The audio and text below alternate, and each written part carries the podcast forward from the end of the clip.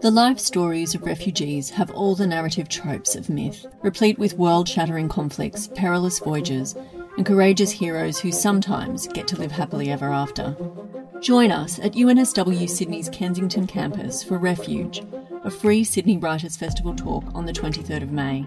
Hear from Pulitzer Prize winning author Viet Thanh Nguyen and Miles Franklin Award winning author Shankari Chandran in a conversation hosted by refugee law expert and advocate Daniel Ghezelbash as they discuss stories of seeking asylum. To secure your seats, visit unswcenterforideas.com or check out the show notes.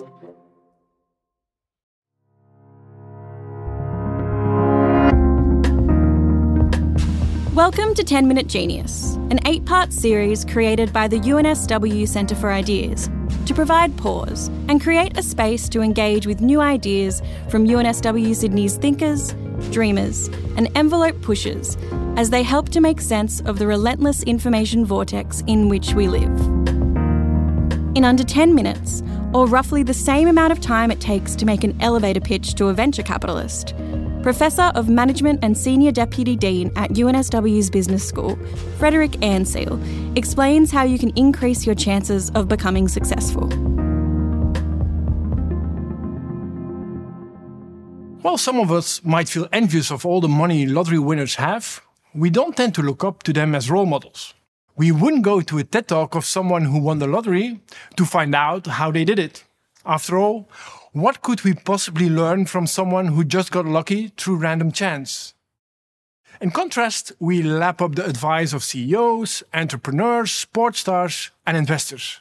Surely we can learn from them. After all, they've earned their wealth and success through hard work, skill, and expertise, right? Well, maybe not. What if these two groups, lottery winners and successful entrepreneurs, aren't so different? What if luck matters much more to success than we think? Many of us, including me, are uncomfortable with the possibility that personal success might depend to any significant extent on chance. Haven't I worked hard for my successes? Haven't all successful people worked hard and taken risks? Yes, they have. But so have many others who won't have the same success. Wealthy people overwhelmingly attribute their success to hard work rather than to factors like being in the right place at the right time. It's called the self-serving attribution error. We attribute bad things happening to us to factors outside of our control, but for good things, we credit ourselves. The stories we tell to ourselves will often implicitly favor such explanations. If you're running into the wind, you're very aware of it. But if you turn and the wind is in your favor, you feel great. But then you forget about it very quickly. Soon, you're no longer aware of the wind at your back anymore and conclude that you simply must be in great shape these days. That's how our mind works. We're more aware of barriers than of the things that boost us along. We don't notice luck, or privilege for that matter, because it's tailwind. We can see luck creating success in business too. Now, in the world of business, venture capitalists are at the top of the food chain. People want to learn from them about picking winning ideas to invest in and get rich from. Lucky for us, VCs are happy to share their wisdom, headlining conferences, coaching aspiring entrepreneurs, writing newspaper opinion articles. But are VCs actually better at predicting which early stage companies will succeed than any other informed individual like me or you?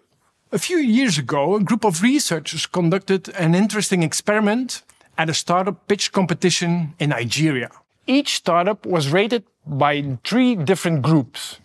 First, startup experts like VCs and entrepreneurship professionals.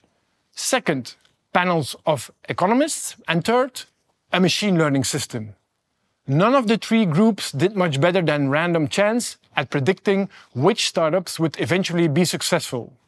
This is a pattern that now has been replicated in various countries and contexts. It is extremely hard to pick winners in a startup's early days. Those who do pick a winner got lucky. But the luck doesn't just help a VC get their one big win. VCs who found an unexpected hit, like identifying Facebook or Uber, as great investments before anyone else did, usually never got lucky again But because they found that lucky investment, the rest of the startup world starts believing that the investor had that special insight. This then becomes a self fulfilling prophecy because that initial luck creates new opportunities for more luck. Founders and entrepreneurs seek out this insightful investor because an investment from this investor is not just an investment, it is a sign of success. And founders are willing to take a 14% lower valuation to get high prestige investors to put money into their companies. This means that a lucky VC not only has the best companies lining up to receive investment from them, but also does so at a discount. It's a self reinforcing circle that reinforces their status as a winner. This is called path dependency. And the same process can be seen in sports. In every elite group of Canadian hockey players studied, at least 40% were born between January and March. That's not because Aquarians and Pisces have a better slapshot, at least that's not in the astrology charts that I've read. This pattern was reinforced through cut-off ages for hockey leagues that put players from their first game as a kid onward into teams based on the calendar year they were born in. Those born in the first three months were older and therefore slightly more developed than the other kids in their league, which meant they got chosen to play more often and at higher levels, and therefore had even more opportunity to develop their skills than players born in latter months. So, if we know how this game of chance works, why are we so addicted to the lessons and stories of successful business people? Sadly, our brains are terrible at statistics and cannot resist a good story. And the best success story of them all is made of survivorship bias. Survivorship bias is best described by looking at the work of Jewish Austrian Hungarian refugee Abraham Wald. In 1943, the US military bombers were suffering lots of losses by German counter air defense, and they called Wald in to do some statistical research on planes that had returned from battle to help. The military expected Wald to do some calculations and give them some suggestions on how to reinforce the spots of the plane that received the most hits by the German defenses.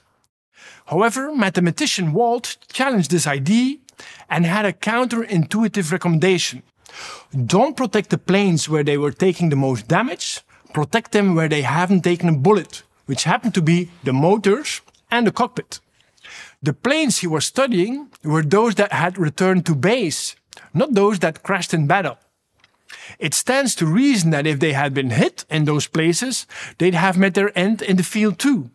Survivorship bias is what leads us to look to the success stories, or in this case, the return planes, to figure out why they were successful rather than considering lessons that could be learned from those that were not. Sounds familiar? Perhaps this reminds you of asking a top entrepreneur, CEO, or professor for that matter, for their secrets to success, rather than asking those who didn't make it. The successful entrepreneur may have dreamed big, believed in themselves, gotten up early, meditated and written a hundred emails a day, but that may not have anything to do with their success. Many others may have done the same and never succeeded in the same way, just as millions of people buy lottery tickets each week and never win. So does that mean that all success is down to luck? No, of course not. Effort, skill, and expertise are important to success. But in situations where competition is fierce and where a lot of competitors put in similar levels of skill and effort, luck makes all the difference and creates huge path dependencies effects later. The rich get richer, the fortunate become more fortunate, giving them more opportunity to tell their success story. There is one thing we can learn from lottery winners though. The one thing they have in common, they bought a ticket. And while entering a lottery doesn't 100% guarantee you'll win, not buying a ticket does 100% guarantee you won't. Rather than using this lesson to take up gambling, you can apply it to your career. Apply for that position, pitch that idea, take that meeting and enter that race. If there's one thing we can learn from lucky people, it's that you've got to be in it to win it.